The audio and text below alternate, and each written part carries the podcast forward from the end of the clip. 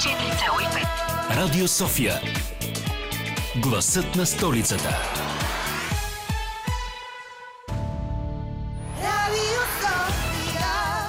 Здравейте, отново е неделя и започва спортна среща. Нашето шоу, в което си говорим за какво ли не, но днес с Лачезар Христов категорично ще избягваме политиката седмица преди местните избори. Ще се пренесем в резервата Осейдж в Оклахома, където Иво Иванов ще продължи кинорубриката на Зузия Спарухова с подробности за премиерата на убийците на Светната луна. Костадин Дебрелиев ще ни говори за ръгби, Стефан Георгиев за провалите на националния отбор по футбол. Така че останете с нас до 18, както винаги ще бъде забавно в нашата компания. Radio Sofia.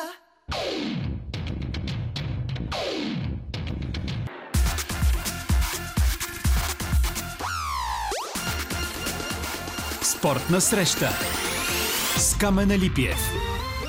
Камен Липиев в компанията на Васил Сергеев, който е за звукорежисьорския пулт или големина когато избира музиката и реши да започне с тайни кравици TK421, т.е. 4-2-1, ако говорим на български и разбира се Лъчезар Христов, с когото сме свикнали да се изпращаме в всякакви теми на живота, политиката, вселената и всичко останало. Обещах ви, че днес политиката ще бъде табу, но за сметка на това току-що с гледахме драматичния край на матча между Хебър, Пазарджик и Славия от българската Лига на майсторите, в която в последната минута на матча беше отсъдена дуспа за Хебър. Влезе 47 годишният Георги Петков от Пазарджик, който спаси първата дуспа за Хебър. Съдиите обаче видяха нещо наредно, че не е бил с двата крака стъпил на гол линията и дуспата беше изпълнена повторно. В резултат на това Хебър спечели ценни три точки срещу затъващия тази година все повече и повече столичен титан, създаден през далечната 1913 година, който обаче продължава да има много тежки проблеми. Иначе адски много футбол през тази седмица. Стефан Георгиев ще си, дойде, дойде да си говорим за неволите на българския национален отбор. Той беше в Албания за загубената контрола преди няколко дни. Ще има много ръгби, естествено много баскетбол, но първо разбира се думата на Лъчо след моята тирада. Калене, здрасти, добър ден и на всички наши слушатели. Разбира се, аз изпотих, още ме държи адреналина. Все съм гледал матч от полуфинал на Копа Либерта Дорес. Така се чувствам винаги, когато дават матч от българската ФБТ лига. Да, особено изключително вълнуваща, с много високо ниво, с, такива личности като Георги. Петков, който на 47 години, не знам тук какво точно трябва да кажа, но продължава да бъде вратар, който очевидно е някакъв фактор в българския футбол. Шегата на страна, понеже спомена за Стефани, че той е бил в Тирана и ще си говорим за националния отбор. Аз не искам така много отдалеч да почвам, но просто две неща ще кажа малки. Видя ли стадиона, на който се игра матча в Тирана? Как изглежда, какво представлява като интериор, като екстериор отвън, как е постановен, с какви пари е направен този стадион. И тук ние си говорим за модернизация и за направения, като айде да не казвам марки на какво изглежда стадион Христо Ботев, който все пак хубаво, че дочакахме в Пловдив, визирам не в Пазарджик, понеже той така заказва и стадиона. На завършилия току-що матч. И тук чета едни изказвания малко по-рано. Днес на Танас Карайванов, който не искам да казвам нищо негативно за човека, не го познавам дори, но аз Янско Карайванов, първо да кажем, че е мой много близък приятел, с когото започвахме заедно журналистическите си кариери. Беше чудесен футболен коментатор. Хвърли се обаче в административната посока, стигна до президент на професионалната футболна лига. Той избухна с една декларация още в началото на седмицата която беше насочена изцяло срещу сегашния селекционер на националния отбор Младен Кръстайч.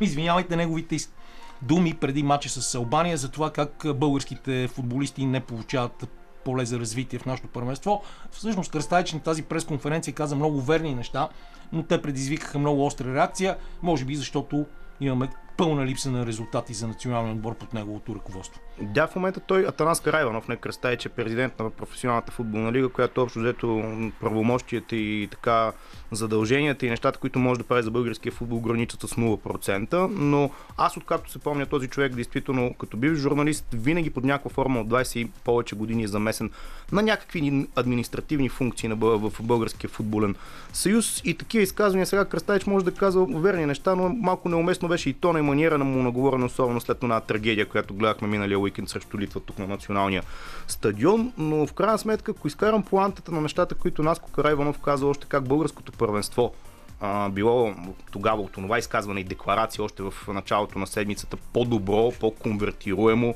по като качество, ако щеш, силно от сръбското и харватското, значи това изказване води и навява мисли на пълна или пълна, нали, като штрауса главата в земята, или просто пълно така неадекватно мислене и съотношение спрямо европейския футбол.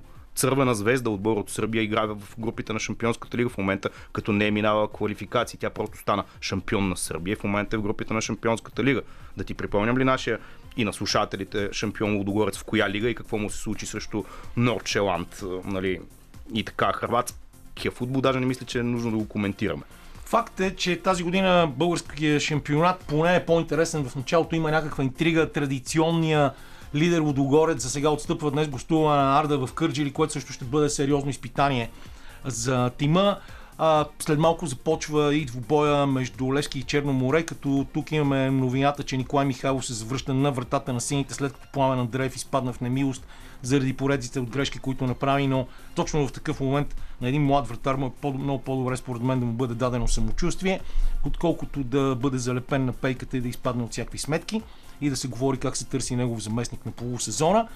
И а, също така една от най-сериозните спекулации, които в момента циркулират в медийното пространство, е, че Футболния съюз говори а, за това да бъде назначен Илян Илиев, треньора на Черно море, на чело на националния ни отбор по футбол, което може би е добър вариант, но и той няма а, кой знае колко материал с който да работи с оглед на не особено доброто функциониране на детско-юношеските школи и на всички неща, които ние сме дърпали много, много пъти в това студио и никога не сме ги разплитали, защото това е един безкрайен ребус, в който дори а, нишката на Риадна не може да ни извади и Минотавъра си стои спокойно в а, Да. креслото там. Само едно последно Минута, нещо. нашия Минотавър е с перука, само, да кажа. Не знам колко хора разбират тези твои алюзии и препратки, но а, последно нещо, понеже темата ще продължим с Стефан, като дойде тук с български национален отбор, БФС и като цяло темата български футбол. От тази изминаваща доста топличка седмица, тук 22 октомври се усеща като все едно началото на лятото, което много хора ги радва, виждам ти си по къс ръкав също така.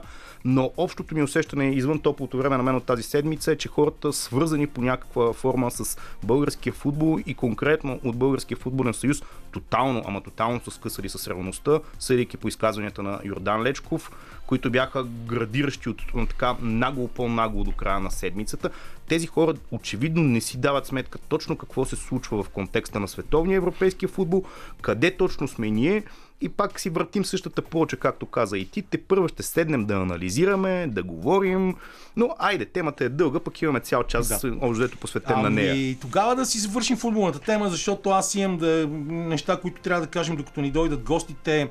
А, много интересни матчове в българския баскетбол. А, Бен Шелтън спечели първата си титла в тениса, за това също ще кажем няколко думи. Но да кажем, че с нощи също имаше много интересни матчове в сериозните футболни първенства. Челси Арсенал беше един много интересен двубой, в който Челси изпуснаха а, накрая матча и допуснаха Арсенал да изравнят в малко преди края 2 на 2. Ливърпул биха Евертън с 2 гола на Мосала. Ньюкасъл разбиха Кристал Палас и те продължават да ни показват, че многото пари работят добре при тях 4 на 0 и победи за Сити и Юнайтед с по 2 на 1, като Юнайтед спечелиха като гости на Шефилд Уенсди, а пък Сити спечелиха срещу Брайтън. Реал Мадрид се издъни като гост на Севиля, въпреки че води в испанското първенство. Торино загуби у дома от Интер 1 на 3. А Байерн спечели срещу Майнц, въпреки че е не е начало в класирането в Германия. И също така много сериозно пропадане на един от другите участници в Шампионската лига от Германия, Унион Берлин, които са на 14-то място в класирането в момента. Неща, които на мен ми направиха впечатление в футболната страна в изминалите няколко дни. И разбира се, победата на Ботев Плодив над Ботев Враца с 5 на 3 в един от най-резултатните матчове в България в последно време. А, са, явно са правили нещо срещу Генчев в а, Пловдив, защото откакто той не е треньор на отбора, отбора е в а, определен под- подем.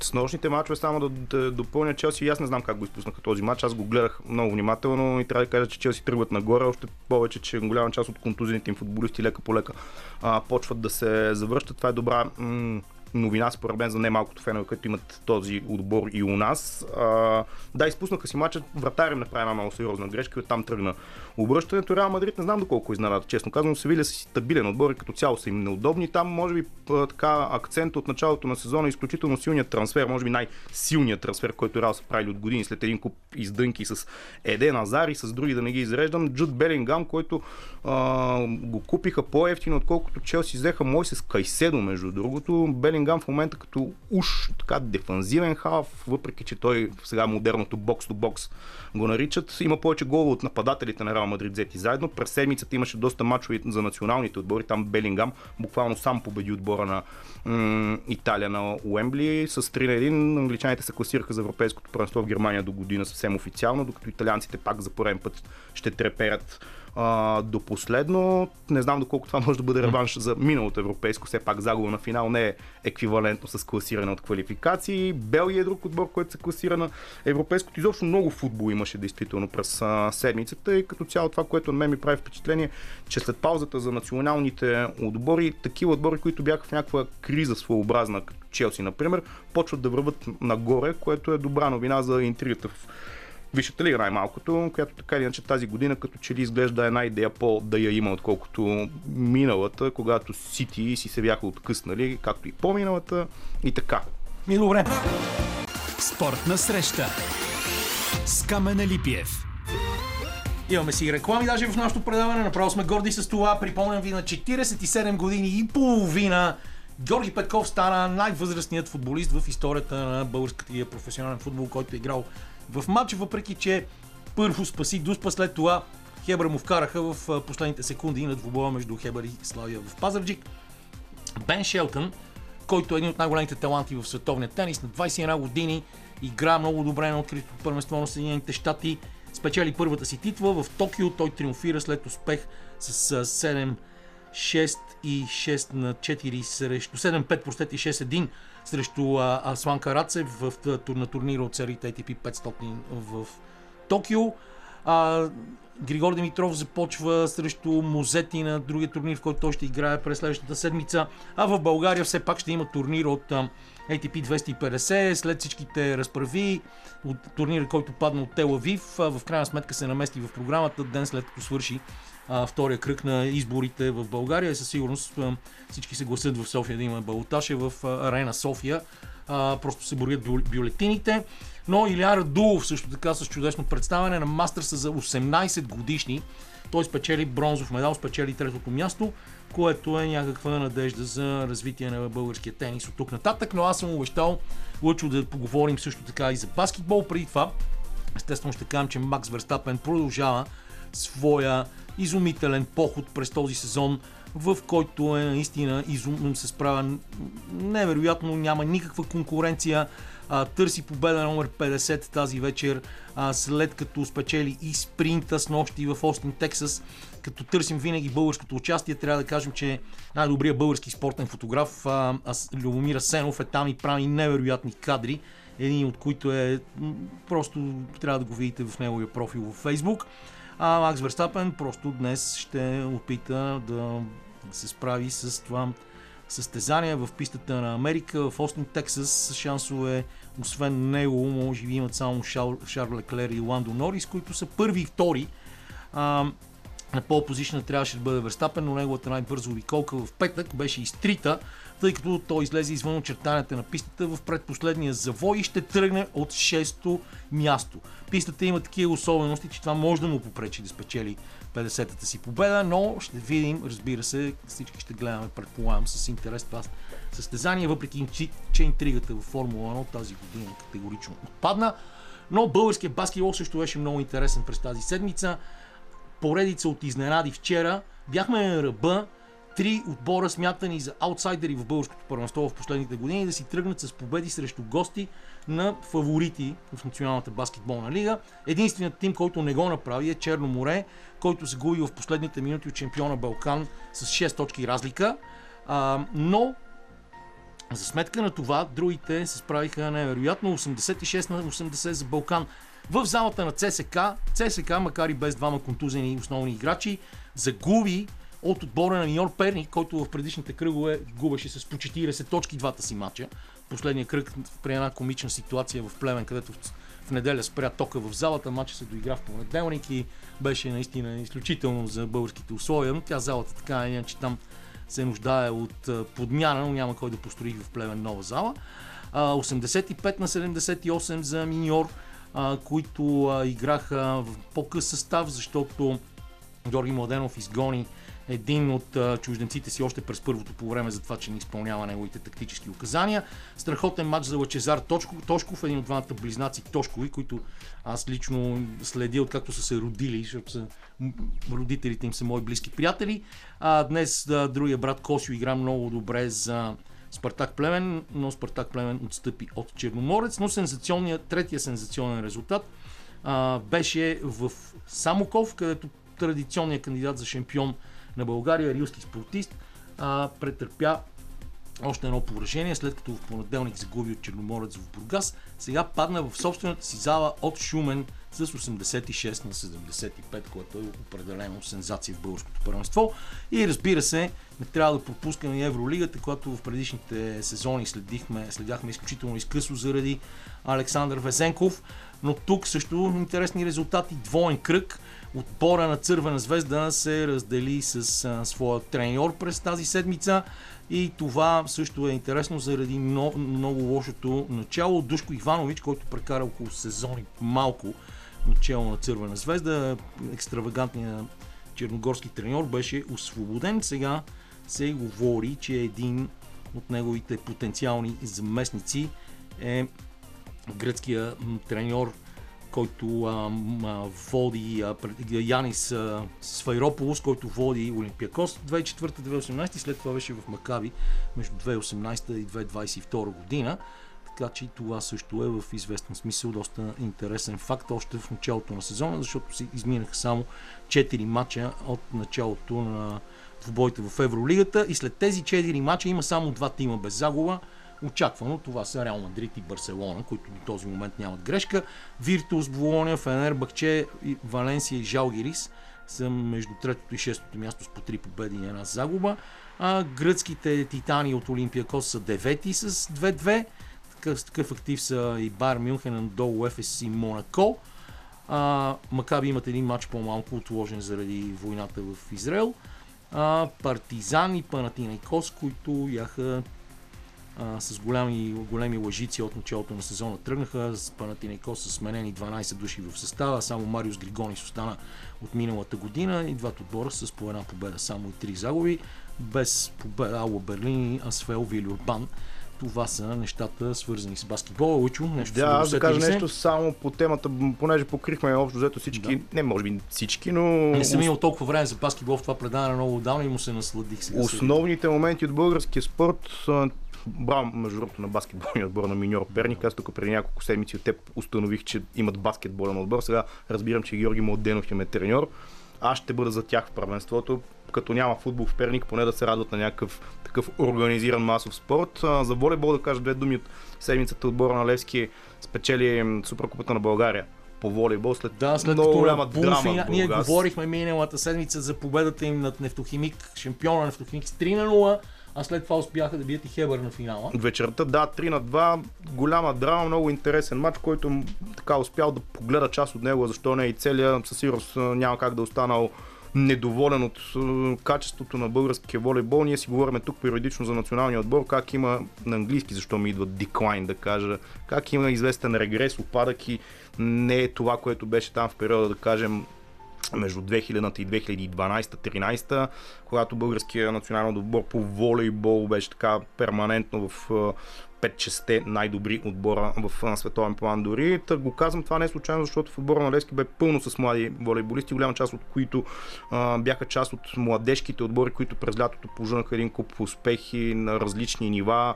и на европейско и на световно първенство. Трето място на световно първенство стигнахме за юноши до 21 години с момчета. От тези набори отбора на Левски се представя добре в българското първенство и това действително е надежда, че тези момчета, ако направят следващата крачка, а щом от сега биват налагани логичния път е натам. съвсем скоро българския национален отбор може да изглежда по доста по-приятен начин. Нещо, което и самият треньор Николай Желясков на, на на Левски го каза, че за него всъщност това е по-важното. Не толкова титлата, не толкова победата в конкретния матч, а факта, че в отбор е пълно с предимно млади българи. Това е до някъде свързано и с българския футбол, защото там млади българи в отборите очевидно или няма, или са дълбоки резерви на резервите. И тук правиме препратка и към следващия разговор, който предстои само след минути. Да, но преди това само още една много неприятна новина от Евролигата, която пропуснах да спомена преди малко. Една от звездите на Италия и на отбора Виртус Болония, Виртус Сегафредо, Акиле Полунара получи много неприятна диагноза. Това е гадно клише, но просто така ми дойде в момента. Беше диагностициран с тумор в тестиса, претърпя операция и в продължение поне на един месец ще бъде на химиотерапия, като ще тренира индивидуално и лекарски екип на отбора ще се, ще се грижи непрекъснато за това, за да види какво е състоянието му и дали 32 годишният баскетболист ще може да се върне в игра а, преди нова година. А, сега си пускаме малко музика с а, очакването след малко тук да видим Стефан Георгиев, с когото ще си говорим за много убедителното представяне на националния ни отбор по футбол на цялата ирония, два от отборите в България, които играят особено с българското ниво доста приятен футбол.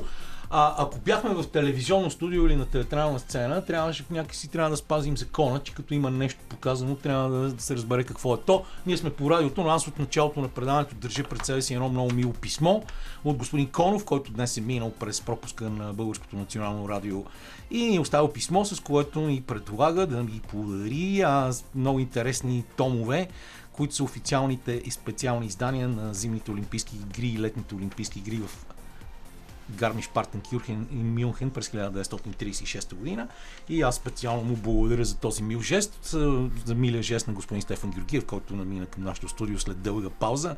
Отдавна не сме го виждали, но все пак като истински пътник а, който обича да следи изявите на българския национален отбор професионално, връщащ се от Тирана, нямаше как да не го поканим на фона на всички неща, които изслушахме и се изговориха през цялата седмица, включително днес, в поверената му спортна редакция на БНТ, а, където в предаването Арена Спорт имаше дълги интервюта с Йордан Лечков, а, с Наско Карайванов, Наско Карайванов който беше невероятен и Александър Нитров, който а, си позволи да критикува ръководството на мъжкия национален отбор, заради това, че младежите не получиха искан от него играч. Още беше много интересно, но проблемите са толкова много, че не знам откъде да започнем. Ти много хубаво подчерта, че професионално следя изкъсно Разбира се, защото аз, защото... както знаеш, влагам винаги известна доза ирония, Защ... която ти разбираш. Много добре. Лошото е, че не са много хората, които следят по убеждения и по интереси вече националния отбор по футбол. Да. То това е лошото. Професионално ясно, че а, ще има журналисти, които да се занимават с това, което футболистите ни правят, обаче лошото е, че хората намаляват и намаляват и намаляват все повече по трибуните и то си се вижда в последните години. Ето бяхме тук в София, аз даже бях очуден, че имаше около 6-7 хиляди на националния стадион, защото честно казано си мислех, че ще бъдат по-малко. Вече какво видяха е съвсем друга тема, която аз не знам вече какво да говоря. А, дълги години се опитвам и след мачовете да съм дипломатичен, да не съм чак толкова рязък, остър. Обаче ето ти, като ги попиташ от футболистите, слушаш общо взето едни и същи приказки, клишета. Много рядко някой да каже нещо, което е малко по-различно, да речем Валю Антов, интелигентно момче, той винаги е малко по-нестандартен, въпреки че не, не че казва нещо, кой знае какво гръмко, но поне не казва трябва да дигнем главите и да гледаме напред и трудно ще излезем от тази ситуация. Два пъти го питах Кръстайч дали остава и смята ли да остава. Той винаги казва, това не е моят проблем, аз съм професионалист и работя. Ето хубаво, то и аз работя, обаче ако са ти такива резултатите и никой не те никога нито гледа, нито слуша в твоя случай, дали ще са доволни хората, които са ти началници? Да, между другото, понеже видях току-що цунами от Лешки да изпълнява тъч, истинско цунами заля Кръстайч след неговото изказване за това как ние си убиваме сами младите играчи и че ще изчезне българския футбол. Никой, като че ли дори толкова много не го атакува на фона на безидейната игра на националите, на това, че пробва страшно много играчи, че не може да изчисти някакво ядро на националния отбор, който играе все по-зле и по-зле, но когато си позволи да каже азбучна истина за българския футбол, ето и Наско Карайванов днес си цитира декларацията от началото на седмицата, а, и Данчо Лечков започна да говори как няма нищо в клубовете, а, като той нито за секунда не, не като че ли не, не пом- помисля, че все пак и в ръководството на Футболния съюз, чиято оставка аз поисках миналата седмица от това студио, а, значи някой много се е загрижил за това, а, имат някаква вина за всичко, което се случва. Че в първенството ние има мачове, в които остават доза съмнение, като с нощната обращалка на ЦСК в Благоевград, когато за- гледахме А 3 на 5? а, заедно. 3 на 5 Ботев Враца, Ботев Пловдив. А, неща, които всеки ден те карат да си кажеш, «Ме, аз в какво живея, в някаква паралелна вселена. И освен това, Наско Карайванов да твърди, че българското първенство е по-добро от това на Сърбия и Хърватия, например.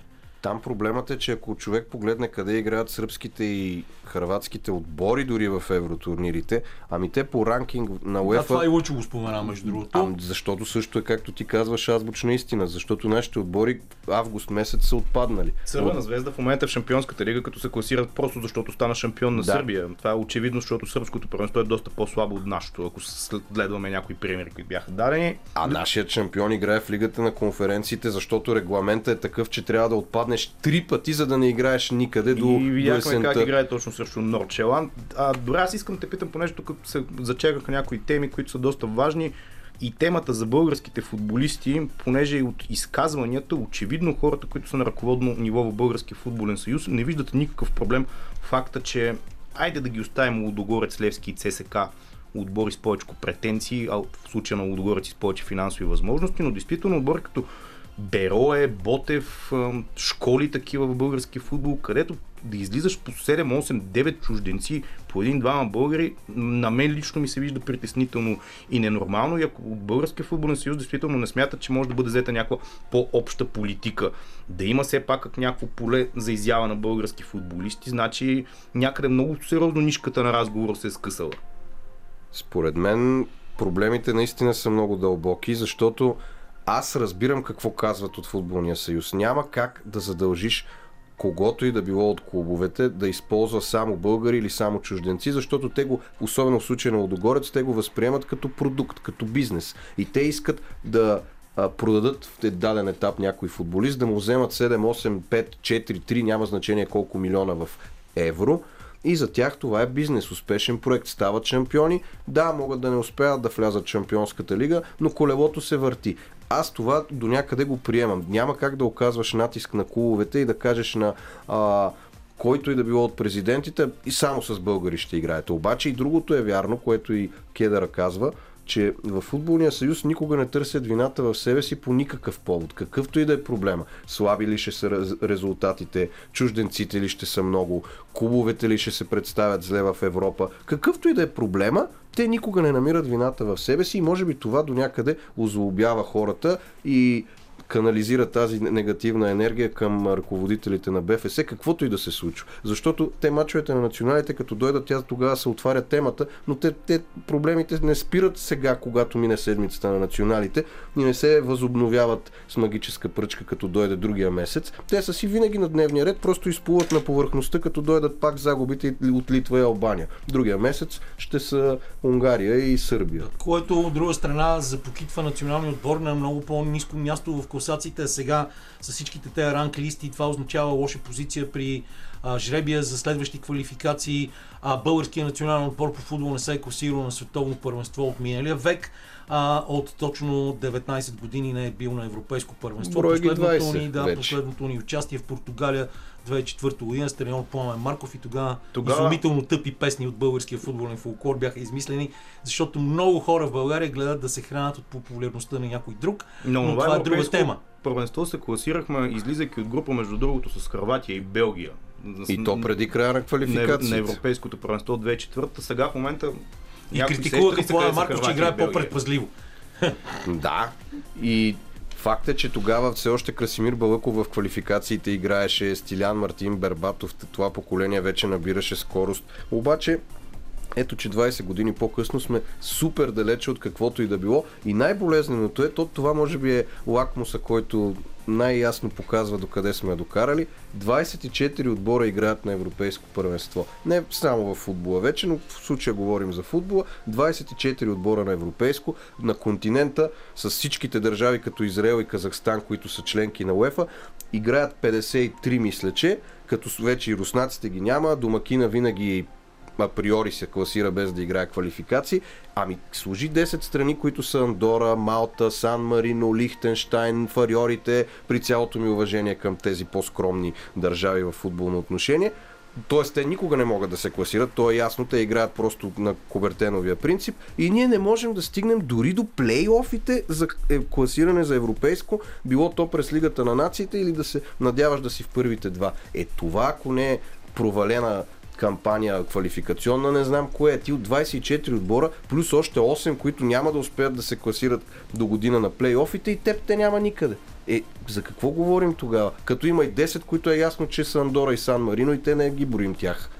И, нали, и виждате, извиняй, Лучо, че общо взето така се развиват нещата, включително в медиите, макар че нали, това се смята за некоректно да се говори също колеги.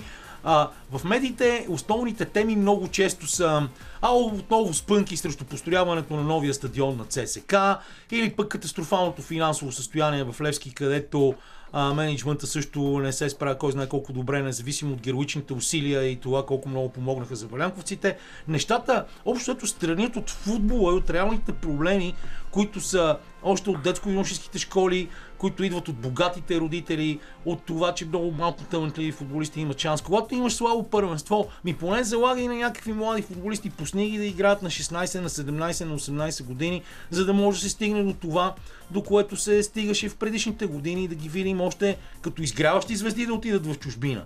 А сега последните такива големи гръмки трансфери на български футболисти, те много бързо се върнаха. Еди кой си щял да играе в Барселона, еди кой си не знам си къде. Какво става? Един играе в Примаверата, другия се върна, а, няма какво да изгубяваме имена. Просто аз говоря за цялата ситуация. Другите принципно са е зле. дивизии в Италия да. вървят от година на, на година в по-долна и за да допълня камен и да питам и с теб, понеже е по-близко да, до националния. Като ме допълниш, си пускам една песен и след това си запомняш въпрос по националния отбор имаше идея за едно момче от Сърбия с български корени да бъде викнато да играе за нашия национален отбор. Момче, което е на 20 на години, продадено на Лайпциг Red Bull, мисля, за сума от порядъка на 3-4 милиона евро. Ми този футболист в България просто няма как да бъде произведен, защото няма да му бъде даден шанс да играе. Очевидно такива футболисти в България сигурно има. Мен са ми любими харватите от Динамо Загреб, които мине се не минем година и продават за по 30 милиона евро някъде на Западна Европа някой от играчите си. Пък не знам какво друго да говорим. Иначе за процеса с паспортите, още нещо, което каза Кръстайч, че негова работа ли е да вади български паспорти и да се грижи за българските деца, ако ние не го правим. А, Георги Иванов ми каза преди месец, като бяхме в Подгорица, че ще продължат по тази линия и ще искат да натурализират, дори не е точната дума, защото те си имат корени дадените футболисти по Германия най-вече и да ги привличат по примера на Лукас Петков за националния отбор, което пак до някъде е тъжно, защото се опитваме чрез не са гражданите ми, са народниците ни, които преди десетилетия са а, оформили някакви диаспори в Испания, Германия, Австрия или Италия, сега вече техните деца, които са се а, развили там, да се пробваме да ги дръпнем, понеже от тук няма явно достатъчно качество. То горе-долу това казват. Ще се опитаме да си отговорим и на въпроса има ли изход от а, този лабиринт, за който стана дума още преди Стефан да влезе в студиото, когато се върнем след песен време. Много е ясно, че ние тримата не сме хора, които могат да дадат универсална рецепта за това как трябва да се процедира в българския футбол, за да можем да се отлепим от дъното. Вижда се, че първенството е интересно. Говорихме за това се случва преди малко. Има малко повече зрители, като че ли на някои от мачовете, но това по-скоро е а, желанието на запалянковците да са на стадиона, малко да а, използват това като социален отдушник, отколкото да, да се радват на високото качество в първенството. За мен цялото това нещо е един процес, който трябва да бъде променен в българския спорт, само не в футбола. И то е първо селекцията, после работата в школите, разширяването на пирамидата, която се учи и се говори толкова много за нея. А, като говорим за различни видове пирамиди, може би е хубаво някои да видят и другите пирамиди, като най-известната спортна е на легендарния Джон Удън от Университета на Калифорния в Лос Анджелис. Мога да намерят едно видео по този въпрос в YouTube, което съм направил преди години. Въобще, като че ли всичко ни е, ни е объркано в а, спортната система като цяло. На мен така ми се струва и може да звучи грунково да се обижда Иляна Раева, както днес си извини Дан Лечков, но като цяло много малко са федерациите, една от тях е нейната.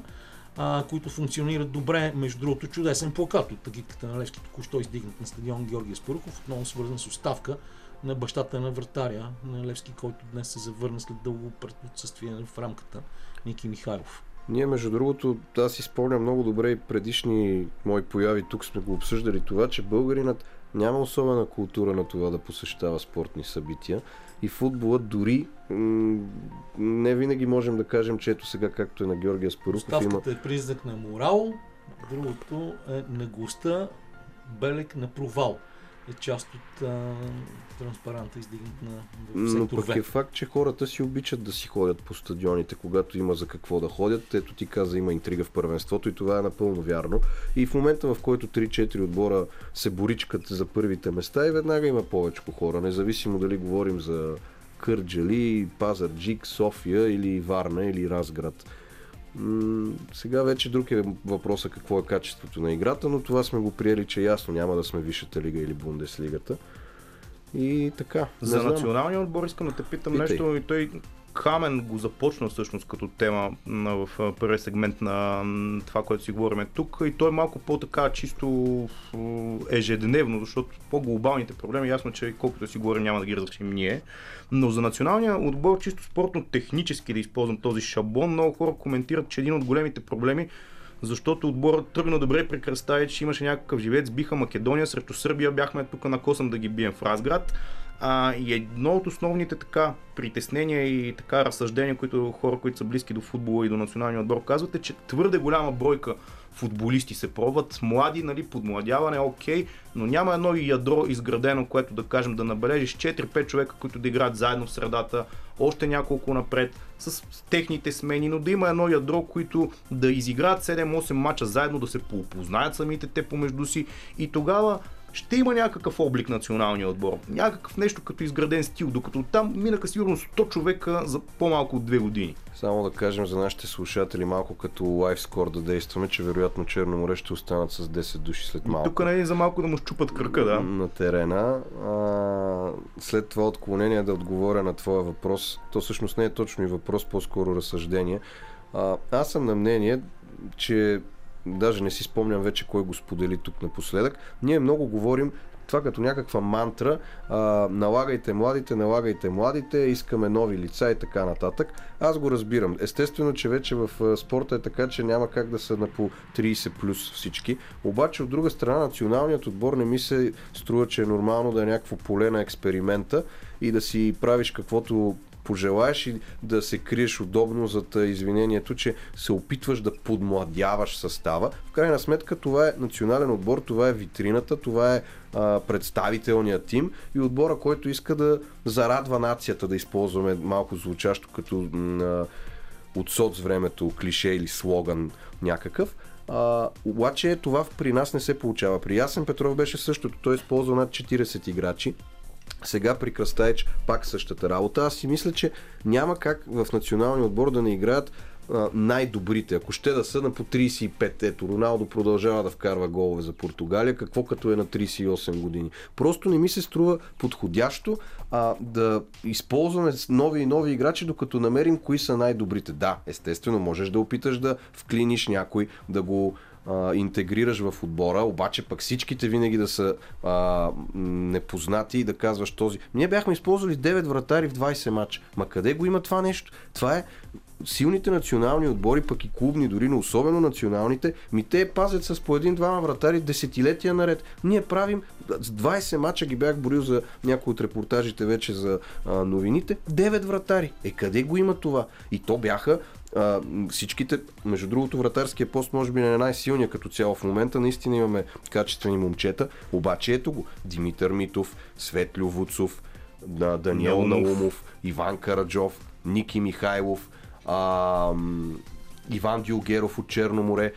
Постоянно се въртят. Еми, то не става така. Как да, какво да правим? Това е също белек на, дори ако щеш на несигурност. Не знам кой да използвам и търся нещо. Опитвам да, на, намеря точния вариант, обаче не мога да го намеря. Ми май няма да го намерим. Не знам, честно да ви кажа. А, винаги е хубаво хората слушат, като се говори за футбол. А, цяло предаване върви по един от спортните канали, специално заради това да стават дъндани и вътре. Ние много рядко си го позв- позволяваме. Но мене, знаете, аз няколко пъти тук в това студио дори го казвам за нашите слушатели, че чисто от хигиенични съображения не ми се занимава с български футбол, защото когато отиваш да се бориш с парсетата в кълта и ти ставаш прасе накрая. Но а, това, което става, наистина мен много, много ме озадачава, защото никой от хората, които ръководят българския футбол, като че ли не, не го интересува. Всичко върви страхотно, оплащат се права за телевизия, рейтингите а, не са чак толкова лоши, телестадионите се оказаха с осветление. Това са неща, които са добри, нали? но въпреки, че телевизионният продукт е по-висок от качеството на футбола, който се играе, промени няма.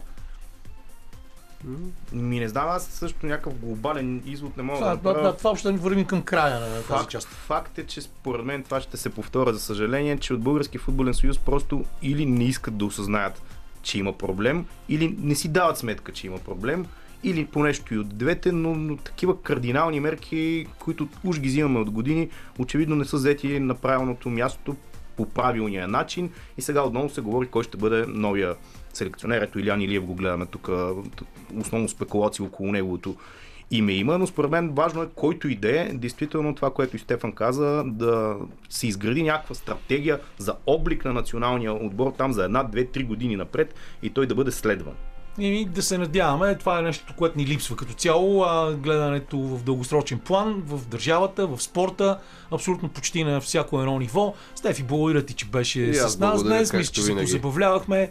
А, отбора на Левски играе с човек повече вече след червения картон за Черно море. Ще следим този резултат, но след малко ще се пренесем в а, резервата Осейдж в Оклахома, защото убийците на Цветната луна имаха премиера тази седмица и по някакъв начин ще продължим и предаването на Зузия Спарухова, което завърши. Тази седмица излезе първият им албум от 18 години на сам Hackney Diamonds на 20 октомври. Също си заслужава да бъде чут. А отделно Иво Иванов се намира в резервата Осейдж в Оклахома, заради това, че там беше една от премиерите на толкова дълго очаквания филм на Мартин Скорсезе Убийците на Цветната луна. А нека не забравяме, че точно великият режисьор направи и филм за Ролинг Стоунс през 2008 година. Какъв по-добър преход от това, господин Иванов? Синхронично скамене, синхронично. Карл Юнг пасти страхотно. да яде. Точно така. Ам, да, аз а, бях тук преди две години в резервата Осейдж. Нашите слушатели знаят също за това, ако са ни слушали редовно. Да, да, и а, точно когато бях тук се снимаше филма, за който аз не подозирах, че Мартин Скорсези работи върху филм, посветен на племето Осейдж и на тяхната неправдоподобна сага. Но наистина се натъкнахме на снимачния екип ам, и м, привършваха снимките и вече две години работи върху в постпродукция а, Мартин Скорсези, за да завърши филма и най-после, най-после а, се появи на екраните. Ние решихме да дойдем тук, а, защото тази изпепеляваща история би била а, по-плътна и по-силна, ако бъде усетена тук на мястото на на мястото, където е на практика родилното отделение на тази история, резервата на индианците Осейдж. Ам, преди 100 и няколко години е бил открит петрол ам, в техния иначе беден резерват и те са станали най-богатата нация в света.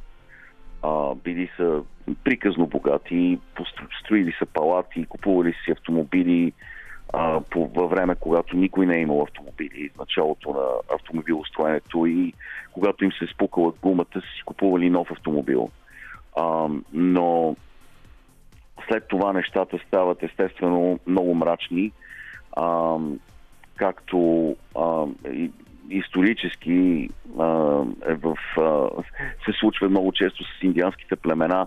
А, Осейдж всъщност а, това племе е, техните земи са били в щата Мисури а, и са били много плодородни. След това са изселени от федералното правителство в Канзас, пак в много плодородна местност и оттам вече федералното правителство не е могло да понесе факта, че те населяват толкова хубава земя и ги изселват в този каменист резерват в Оклахома, където обаче се оказва, че а, те притежават минералните права върху всичко под краката си и а, това се оказва най-големият петролен кладенец в Съединените щати.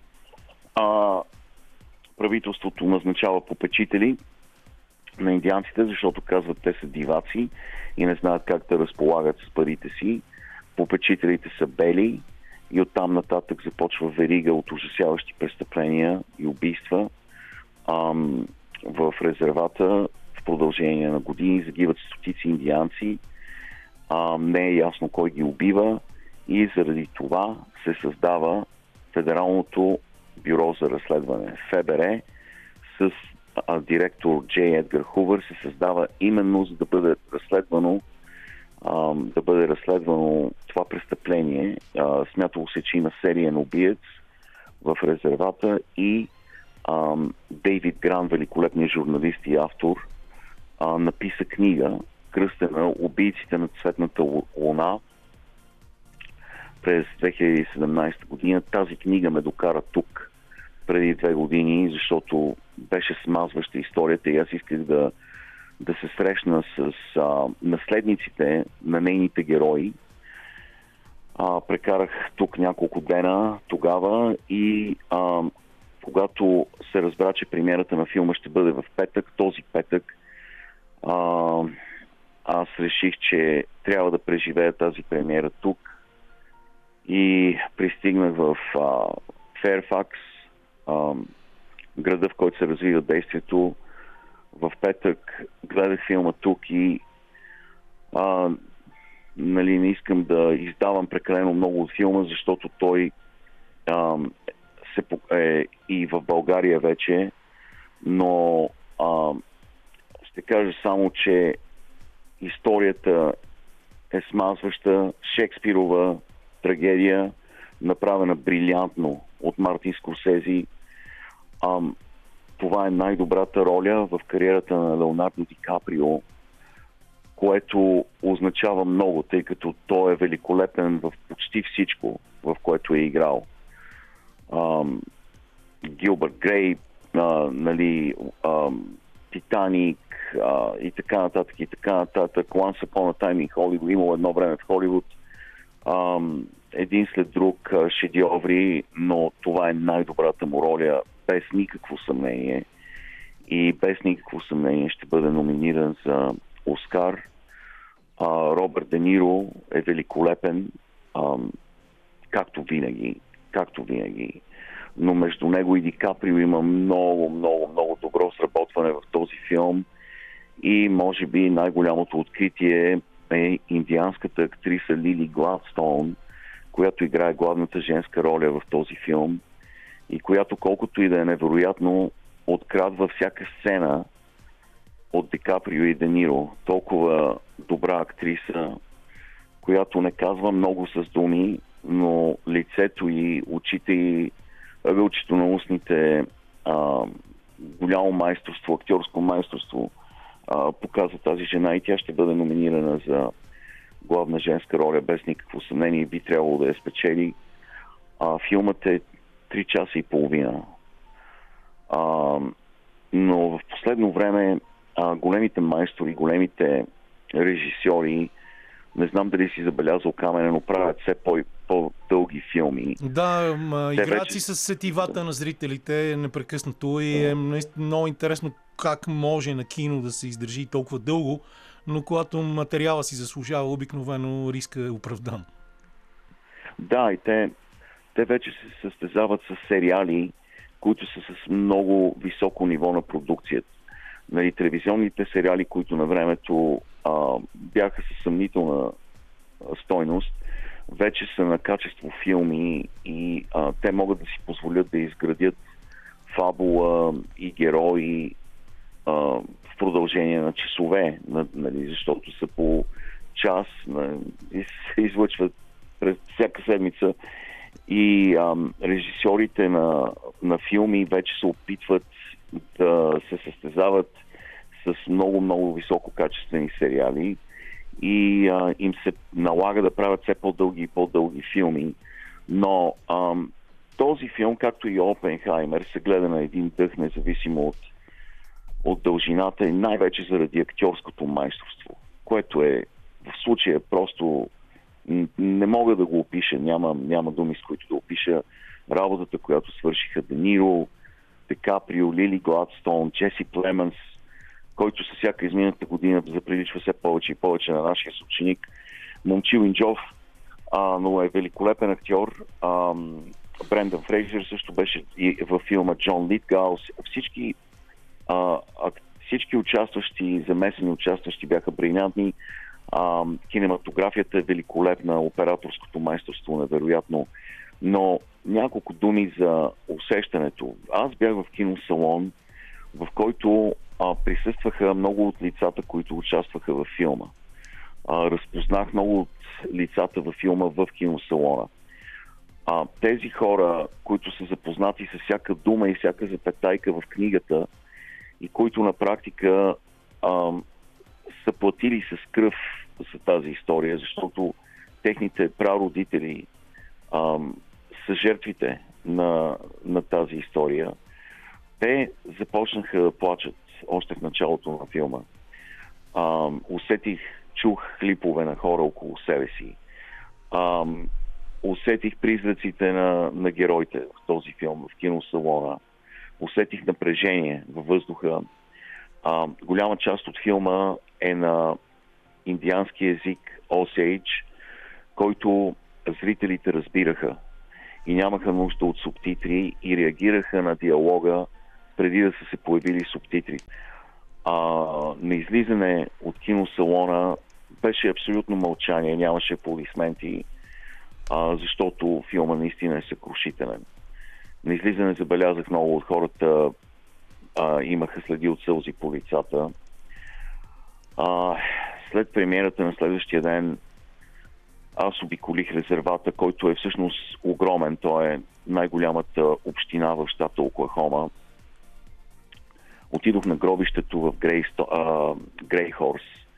Грейхорс е едно от грачетата в резервата и на това гробище са погребани а, много от героите на този филм и сложих цветя, а, бях купил рози и сложих цветя върху гробовете на а, пет от главните лица във филма, включително на Моли а, Бархард, която беше изиграна от а, Лили Гладстон във филма.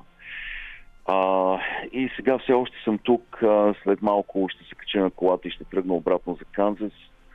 Но а, беше сюрреалистично преживяване да бъда тук, в този беден резерват, съсипан след столетие на грабеж, тъпкане, целенасочено обезличаване на индианската идентичност и грабежи. Усещането беше едновременно извисяващо и, смазващо. И крайна сметка тази книга, този филм, тази история би трябвало да ни напомнят, че човешката алчност продължава да съществува и разрушителна и токсична. И една от причините да вървим назад като цивилизация. И дори днес повечето от войните, конфликтите и разрухата, които се ширят по целия свят, са функция именно на тази алчност, за която а, говори Мартин Скорсези в този филм и към която иска да, да, да погледнем по-внимателно.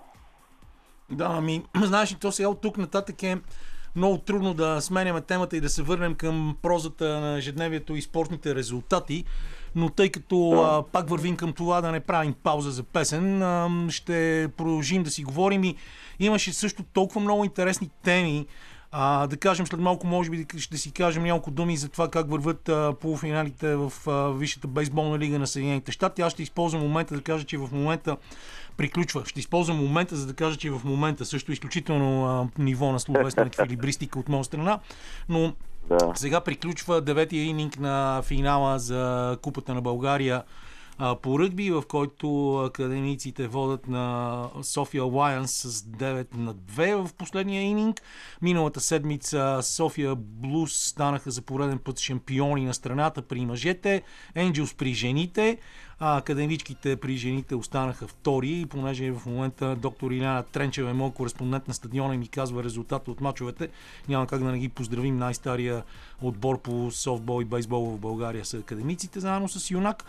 А, но да кажем, че жените все пак в NBA приключиха, че Лас Вегас Ейси спечелиха титлата, че имаше интересни неща от рода на, че Лигата губи 25 000 долара отбора заради медийната им политика и за това, че не, а, само двама души от отбора се явиха за интервюта и че Грег Попович много искаше да гледа този матч, въпреки че не можа да го гледа, защото Сан Антонио Спърс имаха контрола по това време, но в крайна сметка треньор на шампионките не е кой да е, а неговата дясна ръка, за която толкова пъти сме говорили, че може да стане първата жена треньор в мъжката национална баскетболна асоциация, Беки Хеман. Това беше една от интересните теми от седмицата. Да, да, наистина Aces спечелиха титлата, както ние предположихме. Нью Йорк все пак успяха да им откраднат един матч. Ейджа Уилсън беше MVP на, на финалите, а, както очаквахме, а Беки Хемант е, както и ти спомена, брилянтен треньор, който трябваше да е треньор в мъжката NBA, но все още не сме достигнали до това ниво, а, като че ли като цивилизация, за да превъзмогнем а, малко мъжкият шовинизъм и да позволим на тази великолепна треньорка да бъде треньор на най-високо ниво. А, тя беше помощник треньор на Грег Попович в Сан Антонио Спърс. Стана първата помощник треньорка в NBA и самия Попович тогава каза, тя не е мой помощник треньор, защото е жена, тя е мой помощник треньор, защото е най-добрият треньор в това, което прави. И а, тя стана треньорка на Лас Вегас и моментално ги превърна в машина.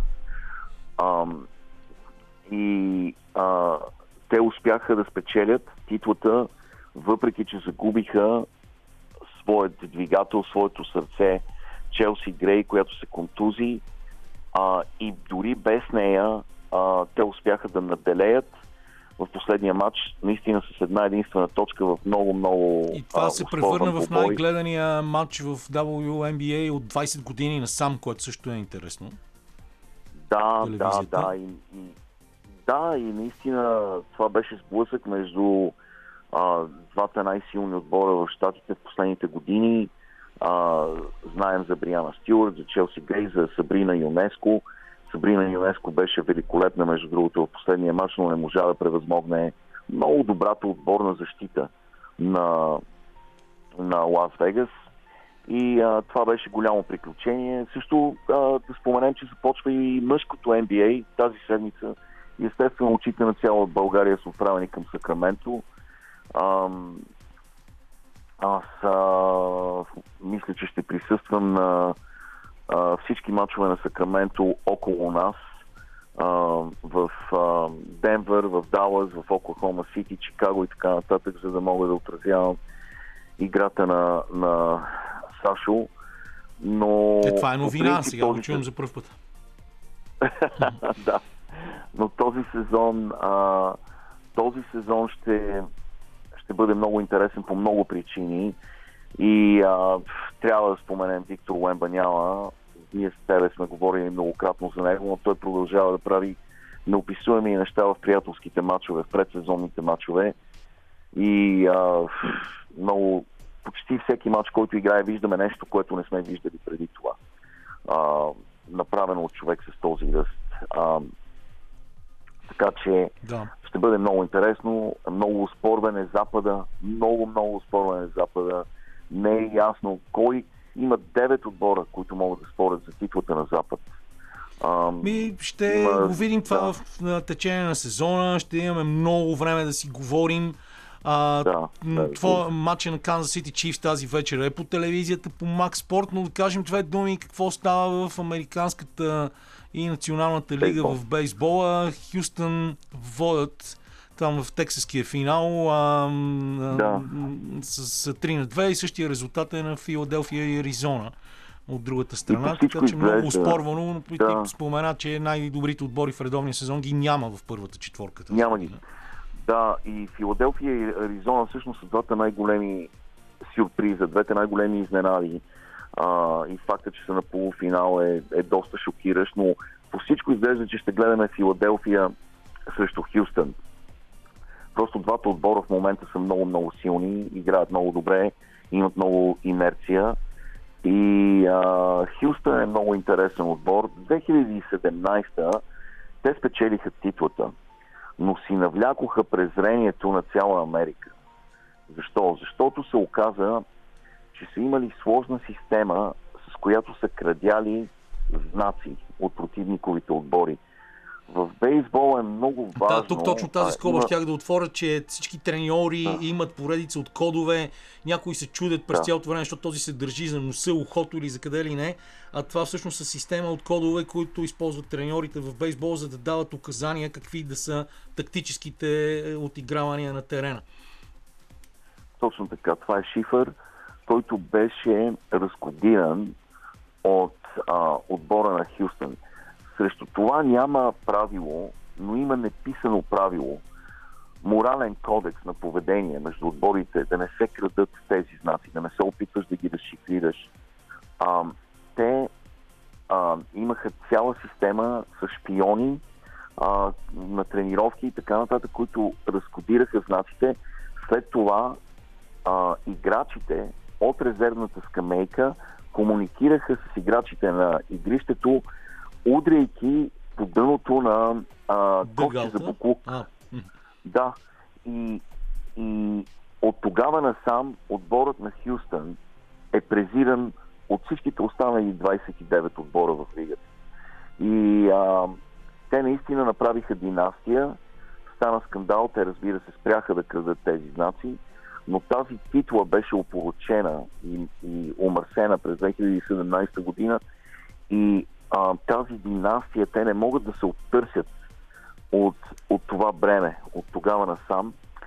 И а, техният великолепен играч Хосе Алтуве, който е аз, една от най-нестандартните звезди в, в, а, световния спорт. Той е, не знам, сигурно е 1,75 м висок. Той е най-низкият бейсболист в, в а, Съединените щати, но и най-добрият. Не знам как го прави. Това е а, спорт, който се играе от по-високи играчи. Много нисък, с изумителна координация и сила и той продължава да прави феноменални неща, но дори и той, независимо от това колко е добър и колко е нестандартен, не може да се оттърси от, от това бреме и а, честно казано Камен единствено градът Хюстън а, се радва на успехите на, на своя отбор. Останалата, а, остана, Е, предполагам, че и в Венесуела са доволни, защото Хосе Латуве е е, да, там. да. Да, Хосе Алтуве от Венецуела, но има венецуелски играчи в другите отбори. но, а, да, но в а, Далас а, сигурно се надяват да измъкнат матча тази вечер от, от Хюстън и не знам дали ще са в състояние да го направят. А, но ако има финал между Филаделфия и Хюстън или а, Аризона и Хюстън, Америка ще е на страната на Филаделфия и Аризона, със сигурност. Добре, ми, хубаво, благодаря ти. Накрая единственото, което мога да направя е да честита 60 годишнината на един от хората, върху които лежи българския бейсбол вече десетилетия поред. Моят добър приятел Юрия Колай, който ти също познаваш много добре. Имахме възможността да, го аз имах възможността да го поздравя в четвъртък вечерта, но не можах да злоупотребя с фестивални напитки, защото веднага след това отидох да коментирам матч от Евролигата, а, в който нещата бяха супер интересни и в крайна сметка а, ми се наложи да коментирам матч с продължение, който а, беше един от най-добрите тази седмица в а, а, баскетболната Евролига, в а, който Олимпиакос победи Партизан с 98 на 94. Това е втори матч за Олимпиакос от началото на кампанията, с който те печелят с продължение. Това са двете им победи Едната също Панатина и Кос, другата също Партизан. Другата седмица отново, надявам се на твоя територия в Канзас. Сега си пускаме малко музика. Костадин Дебренлиев ни чака в предверието на нашото студио, защото трябва да си говорим и за световното първенство по ръгби, защото другата събота предстои епичния финал между Нова Зеландия и Южна Африка. Спортна среща с Камена Липиев. Минутите до края на нашето предаване днес ще минат под символа на Бог ръгби, поради простата причина, че вече е ясно кой ще играе на финала на световното първенство. Едва ли има много изненадани, че двата единствени отбора с по три световни титли ще се изправят на 28 на финала в Париж, но Южна Африка и Нова Зеландия минаха по доста различен път до тук. И двата отбора загубиха мачове в групите. Нова Зеландия обаче след това мачкаше до края и победи Аржентина с 44 на 6. А голямата драма и голямата сеч беше с нощи англичаните, които играха великолепно, водеха дълго време, крайна сметка допуснаха загуба от действащите световни шампиони от Република Южна Африка с 16 на 15. Въобще на южноафриканците им върви да имат драми. Костадин Дебренлиев, част от българския национален отбор по ръгби, за което ще стане дума малко по-късно. Треньор на младежкия национален отбор и треньор на отбора в Нов Български университет. Сега в студиото след матч с валеците от Перник, който неговия локомотив София, известен преди като ЖП завода, загуби, но Коца няколко думи, ако искаш за този матч и после директно на световното първенство. Първо, добър ден на всички. Добре да си ни дошъл отново. Страхотно е да бъда тук, много се радвам, благодаря за поканата. А, матчът днес беше наистина невероятен. Това беше първият матч по ръгби, който се изигра в истинския смисъл на думата ръгби между Локомотив и Валяците от Перник. Момчетата от Перник се бяха подготвили много добре. И в един аспект, в който ние изоставахме, а именно отсъдените сватки, те наистина доминираха там и това доведе до тяхната победа. И не само и опита, който имаха, но матчът беше страхотен. Българското първенство как върви? То вече продължава. А, това беше втора седмица, да. А, в интерес на истината не съм поглеждал как е завършил матч между Ян Трагаброво и Берковица, който си играе днес на стадиона в Берковица. Това е повторение от миналогодишния финал на вътрешното първенство. Със сигурност матч е бил изключително интересен, но Ам, за момента отборът на Берковица като че ли все още има превес на всички останали играят най-правилно ръгби. Шампиони и, в последните да, години. последните 4 години и се справят превъзходно. Но и отбора на Локомотив не е за подценяване. Наистина много се радвам от това, което видях днес от момчетата и определено до една-две години Локомотив ще бъде много сериозен фактор в първенството. Да, не са отбелязали ам, как е завършил този матч, но той започна в 15 часа, така че може би току-що някъде е приключил. Да. А, влизам и аз веднага в сайта. Световното първенство също, това е любимата ти дума, невероятно, Васил няколко пъти те... да. Не, страхотно. Страхотно, е страхотно, да. Беше страхотно световното първенство и ни очакват два последни матча, които също ще бъдат много интересни. Когато правихме прогнози, а, преди 8 септември, деня в който стартира шампионата с матча между Франция и Нова Зеландия, Васил каза нещо, Васил Урбанов, който спечели този матч няма да стане световен шампион. До този момент е прав. Да. А, въпросът е дали който загуби този матч ще стане световен шампион. Но с няколко думи видяхме много интересни матчове, хубави отбори, въпреки че имаше доста гръмки резултати, все пак всеки ни показа развитие в своята програма. Аржентинците заслужават специално внимание и в крайна сметка Южна Африка се оказаха най-големите лисици до момента. Нека Нищо, бъдем... че са антилопи. Да, да, да, нека бъдем искрени. Всъщност, ам Всичките очаквания бяха след 4 годишната доминация на Северното полукобо, именно Франция и Ирландия, които до този момент бяха единствените отбори, които бяха победили абсолютно всичко живо до това световно първенство, тази световна купа. Сега, бяха като първи и втори в световната бяха първи втори, да, на влизането в а, световната купа, но а, може би и липсата на опит в трудните моменти, тъй като и двата отбора в а, респективните си четвъртфинали срещу Нова Зеландия, говоря за Ирландия и срещу Южна Африка, говоря за Франция, създадоха изключително много възможности, които не успяха да отбележат поради липсата точно на този опит, който имат тези два а, трикратни световни шампиони. Нова Зеландия пък много интересно се получи. Четвъртфинал им беше много по-труден, отколкото полуфинал. Изиграха една невероятна игра ам, тази седмица. Показаха, че Отборът на Аржентина все още има какво да учи. Майкъл Чейка не е, а, не е успял да докара пумите до това ниво, до което трябва да ги докара за полуфинал на Световната купа, но всъщност и съм изключително изненадан от а, резултатът вчера. Да, м- не, не очаквах а, Франция да загубят от Южна Африка, ако трябва да бъда честен. И спрямо статистиката тя сочеше, че Франция имаше тотална доминация, но отново липсата на опит показа, че южноафриканците умеят да се изнизват и това го показах също и вчера срещу Англия, които бяха изключително тактически дисциплинирани. Това, което на мен ми направи впечатление през това по време на това първенство, споделих си го с вас, Горбан, споделих го с теб преди няколко минути, беше, че англичаните се промъкваха през цялото време именно благодарение на тактика, на това, че те не търсиха мега атрактивно ръгби с красиви есета, държаха някаква страхотна тактическа дисциплина, печелиха с а, а, наказателни удари, дроп голове, така беше и вчера те нямаха нито едно, едно есе, единственото есе в матча го направиха Южна Африка малко преди края. А, и, и въпреки това накрая се, се бяха разрушени от Южна Африка. Ами, ако трябва да бъдем отново искрени, никой не даваше шанс на Англия даже да си минат групите и дори Стив Бортик беше казал, за мен е победа, че стигнахме до тук. Това е единственият треньор, който до момента в световната история, след 9 месеца начало на отбора си успя да ги докара до полуфинал. И за мен вчера Англия бяха победители. Те изиграха матча така, както трябваше да, да бъде изигран. Те играха финално ръгби. Тоест, за тях всяка една точка беше от значение. Южна Африка търсиха по-атрактивното ръгби, с което ние всъщност бяхме много изненадани от тази световна купа. Южна Африка бяха отбора, който играше най-скучно ръгби, ритане на топка, добра защита, но ясно си пролича еволюцията на този отбор. И всъщност а, наистина бях изненадан от играта на англичаните, но поздравления за Южна Африка и какъв финал. Нямам думи. Какъв финал. Някой от тези два отбора, именно Южна Африка и Нова Зеландия, ще вдигне титлата за, за, за четвърти път.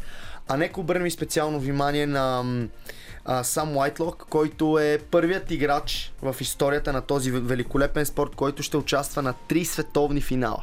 Това е непостигано до момента. Така че силно се надявам този матч да не ни разочарован и бронзовият финал между Англия и Аржентина също ще бъде на кръв, тъй като и двамата треньори след приключването на респективните полуфинали казах, о, не, не, не, турнира не приключи за нас. Искаме това трето място с цената на всичко. А, знаеш какво имам на лявото рамо. да, очаквам го, виждах как. Направено преди 8 години, татуировката в чест на Нова Зеландия, All Blacks, отбор, на който, пред който ние мнозина от нас се прекланят. А, и който също обаче ми прави впечатление, че играе, опитва се да играе много тактически, да кажем, Маккензи, моят любимец, Брайан Маккензи, 22 номер, а, започна само един матч като титуляр, независимо от великолепната статистика, която има а, и а, склонността му да прави шоу на игрището, има пасове, които, на които биха завидели дори най-добрите гардове в NBA. И а, това обаче не му, не му помогна да бъде титуляр а, защото и в отбора на Нова Зеландия като че ли гледат вече не само върху да наблягат на шоуто, но и тактически да върват матч след матч. За това огромна роля играе Джо Шмидт, бившият наставник на Ирландия, който се прибра в, в острова в Нова Зеландия, естествено от Ероа, преди 3 години. А след приключването на договора си с... А след последната световна купа 2019 той приключи договора си с Ирландия, прибра се в Нова Зеландия и беше отдаден изцяло на почивка, докато не се случиха някакви катаклизми в тренерски състав на Нова Зеландия. Джон Плъмътри бе уволнен, Иан Фостер съвсем а, нормално и очаквано покани Джош Мит като негов асистенти това си пролича в начина по който играят а, Нова Зеландия. Те не са този отбор, който са свикнали да виждаме, именно да са най-добри отбор всеки ден. Напротив, те и дори в думите на Ричи Дори минаха преди... през някаква криза, да, загуба в контролни матчове. Да, точно аз ще да кажа, че те тотално промениха своята психологическа нагласа, именно те да, не, да не целяха да бъдат най-добри всеки ден, а най-добри тогава, когато имаше най-голямо значение. Именно това се пролича в матча с Ирландия. Всеки един до момента сблъсък на Нова Зеландия бе невероятно анализиран. Дори срещу Уругвай новозеландците бяха подготвили тактика, която беше тотално необходима за да разгромят отбора на Уругвай. Единственият матч, в който те направиха, може би, тренировка и не показаха нищо, кой знае какво беше матч срещу Намибия в груповите фази. От там нататък Нова Зеландия играха едно изключително мъдро ръгби и след като Новозеландската федерация постъпи наистина за мен ам, недобронамерено и ам, недоблесно към Иан Фостер да го да, изгонят още преди напочването на... обявиха, че от а, началото на следващата година отбора ще има друг треньор. Да, и за мен а, Иан Фостер заслужава да спечели тази световна купа, тъй като а, наистина показва един различен аспект от играта на Нова Зеландия, именно това, че те са пораснали. Те са един умен отбор и играта едно изключително умно ръгби. Супер, ми ай си пуснем тук една песен и след това да прескочим към българското ръгби, което ни очаква също в края на следващата седмица. Страхотен ордьовър към финала ще имаме на 28. Да, честно да ви кажа, много мраз да прекъсвам песни, обаче така се заговорихме тук с Коцето за супер важни и фундаментални проблеми на българския спорт, с които говорихме и преди малко с Луичо и Стефан Георгиев точно преди час че просто бях предизвикан да го направя поради простата причина, че се заговорихме за липсата на система в българския спорт. За това, че а, не можем да искаме резултати без да имаме целенасочена трайна подготовка с поглед в бъдещето. А, и много ми харесва това, че млад човек като него е прозрял в същите тия неща, но все пак говорим за това, че той има и тренерски и педагогически опит, който продължава да трупа. Да, несъмнено, а, това за което си говорихме преди малко сега ще го формулирам последният начин. България абсолютно никога не е отстъп, отстъпвала на световните сили, в който и да е спорт по кадри, ам, инфраструктура и така нататък. Това, по което ние отстъпваме сега, но не и преди е тоталната липса и отсъствие на система. Система, в която нашите спортисти, нашите деца, нашите а, приятели, роднини и така нататък не могат да израснат. Това, което ние правим в момента от спорт за здраве, което е второто ниво на спорта, се опитваме да го направим професионален. Говоря за баскетбол, говоря за плуване, говоря за волейбол, говоря за всички тези огромни спортове, които все още влияят а, жестоко на българския народ, за което адски много се радвам. Липсата на тази система довежда до това, че ние, когато се изправим пред една много напреднала държава, Бразилия във волейбол, в баскетбол, дори Франция, Штатите, Италия, Очевадно е това, че на нас първите 7 години, както си казваме за възпитанието, не липсват.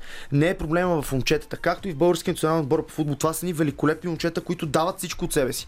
Нека не забравяме и сега ще го кажа за пореден път. Моля ви, не дейте да се обръщате към националните състезатели с такова презрение. Никой не излиза за да загуби. Повярвайте ми, абсолютно никой не излиза за да загуби. Никой не обича да бъде мачкан и да бъде доминиран от който и да е отбор или от който и да е човек срещу него. Липсата на тази система е това, в което ние трябва да се насочим бъдещите треньори, бъдещите работници по федерациите, дори в, в самия закон. Норминативната база не е достатъчно добра. Ние нямаме нито статус на високо квалифицирания спортист, ние нямаме нито нямаме закон... статус на треньор, който нямаме също е статус дори изключително на треньор, важно. да, който всъщност е отговорен за здравето на дадената нация до една степен. Защото всеки сега си записва детето на спорт, за да може то да се развива, да бъде, да бъде здраво, да води здравословен начин на живот и така нататък. Дори нашите треньори не се, не се бранят, тяхната чест не се брани. Дори тези, които се занимават с спорт за всички, тези, които се занимават в юношеските школи, тези, които дори се занимават в а, високо елитния спорт, като треньорите в А група, като треньорите в а, НБА, като треньорите в А група и в волейбол, дори тук не става въпрос за недобър треньорски екип или нещо такова, или недобри кадри. Не става въпрос за това, че е време да обърнем внимание на системата и система, която да е българска. Това, което виждаме дори в българския футбол е това, че голяма част от отборите следват чуждестранни системи, които са адаптирани към психологията на дадения народ. Ние знаем, че немците са хора, които обичат да работят от сутрин до вечер. Те следват една уникална дисциплина. Една такава система на нас не върви. Ние българите имаме други характеристики, други, друга народопсихология. Нашата система трябва да бъде адаптирана към нашите момчета, нашите момичета и нашите спортисти. И това, по което България а, е показвала в миналото, е това, че когато сме имали система и сме се придържали към нея, и тя е била чисто българска, хората са работили на български язик, а, науката е била обвързана с спорта, ние сме имали постижения. В момента, в който нашият спорт избяга от науката и не позволи на всички тези аспекти, биомеханика, биохимия, физиология, спортна медицина, отново да се върнат с всичките си ам, а, достижения, до които те са постигнали, да се върнат в спорта, да го предадат и ние да поемем това, ние избягахме. И ето какво се случва. Матч между а, България и Литва, между България и а, Албания. Албания. Ние отстъпваме. Ние не отстъпваме заради, пак казвам, момчетата, които играят. Никой не излиза за да загуби. Ние отстъпваме точно защото бягаме от системата. И хората, които работят в държавата и по различните клубове, трябва да разберат, че системата е единствено- единственото нещо, което ще ни спаси. А, един автомобил няма как да работи, когато дори една бой, а, гай, гайка липсва. Дори когато един болт липсва. Дори когато не му е сипано горивото. Това всичко е една, една система, която дава съвършения автомобил. Същото и в спорта, също е в абсолютно всяко друго начинание. Остават ни около 5 минути, дори малко по-малко, в които първо казваме, че Левски поведа на Черно море с гола на Джавата от Джемили в 58-та минута. Сега Черно море ще изпълнява пред свободен удар, но обещахме си да поговорим малко за предстоящия ни матч с Турция. Турците се опитват също да развиват ръгбито си, и при нас и при тях не сме професионалисти, но въпреки това нивото се повишава. Взехат интересен треньор, с него ги победихме през пролетта. Сега отново играем с тях в 15 часа на национален стадион Васил Левски. Лошата новина е, че този матч няма да се предава по телевизията. Не казва и никото едно име, просто ще кажем, че има играч в българския национален отбор, който е кандидат за кмет на едно място и точно заради тези предизборни неща в деня за размисъл от българската национална телевизия няма да излучи този Аз- двобой, затова всички на стадиона. Друга причина щях да дам, точно именно за да поканим абсолютно всички, тъй като до момента Световната купа се излъчва. Ние нямаме толкова голям контингент от хора, които са успяли да си купат билети и да гледат ръгби на живо. За мен Другата причина, която е изключително важна е матча да не се излъчва по БНТ е това, че тези хора, които сега са израдвали много на Световната купа, имат възможност да дойдат и да се запознаят с нас. Тези, които правим това от любов. Ние не взимаме пари, ние защитаваме честа на България да видят ръгби наистина. Да видят ръгби на живо, да усетят тази енергия, която внася този вълшебен пъпеш и самата битка, самата емоция и самия празник, който ще се очертае на 28 а, октомври. Така че заповядайте за всички слушатели. Това е важно. Няма значение вашата възраст, вашия пол, това дали изобщо някога сте се занимавали с спорт. Да, първоначално ще ви изглежда изключително непознато, но това, което ще ви направи първо впечатление, е самата атмосфера. Е, и аз ще се опитам да помогна отново този път. Надявам се, че ще е за късмет. А, има ли някакви проблеми с състава? Всички ли ще бъдат тук отново? А, събирате се на лагер във вторник. Да, а, Румен Балнис има открита лекция в Нов Български университет вторник 14 часа. Тоест всеки може да дойде да види човека, който прави чудеса с българския национален отбор по ръги в последните няколко години. И да, и да и да разкрие тайната всъщност на нашата система, която до момента дава а, плодове. Да, вторник от 2 часа в зала 405 корпус 1 Нов Български университет. А съставът ни все още не, нямам абсолютно никаква представа кои ще дойдат. Със сигурност знам за тези, които няма да успеят. Един от тях е моят брат Смилко Дебренлев, който ам, Той получи... беше в дълго време контузен. Да, и при разговор с треньора на неговия отбор US Tour, ам, треньора му каза, виж, помисли си, ние те възстановихме и разчитаме на теб. Така че от една страна се радвам, че той ще остане във Франция, тъй като има нужда да натрупа малко игрово време, да си върне това самочувствие, което знаеме, че когато той го притежава и играе с него, просто няма какво да го спре. Но вторник ще разбера със сигурност новите момчета, тъй като разбрах, че има и нови момчета, които не познавам, но отборът ще бъде така по-различен и подновен, определено.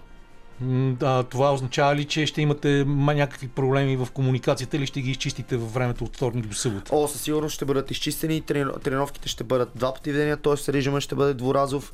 Не се и съмнявам, че месеците пауза, които имаха между мачовете на българския национален отбор, треньорския екип на България изобщо не е спирал да работи. В програмирането, про периодизацията на подготовката, това как ще протече микроцикъла и така нататък, т.е. Всяка, всяка една отделна тренировка, със сигурност проблемите ще бъдат изчистени.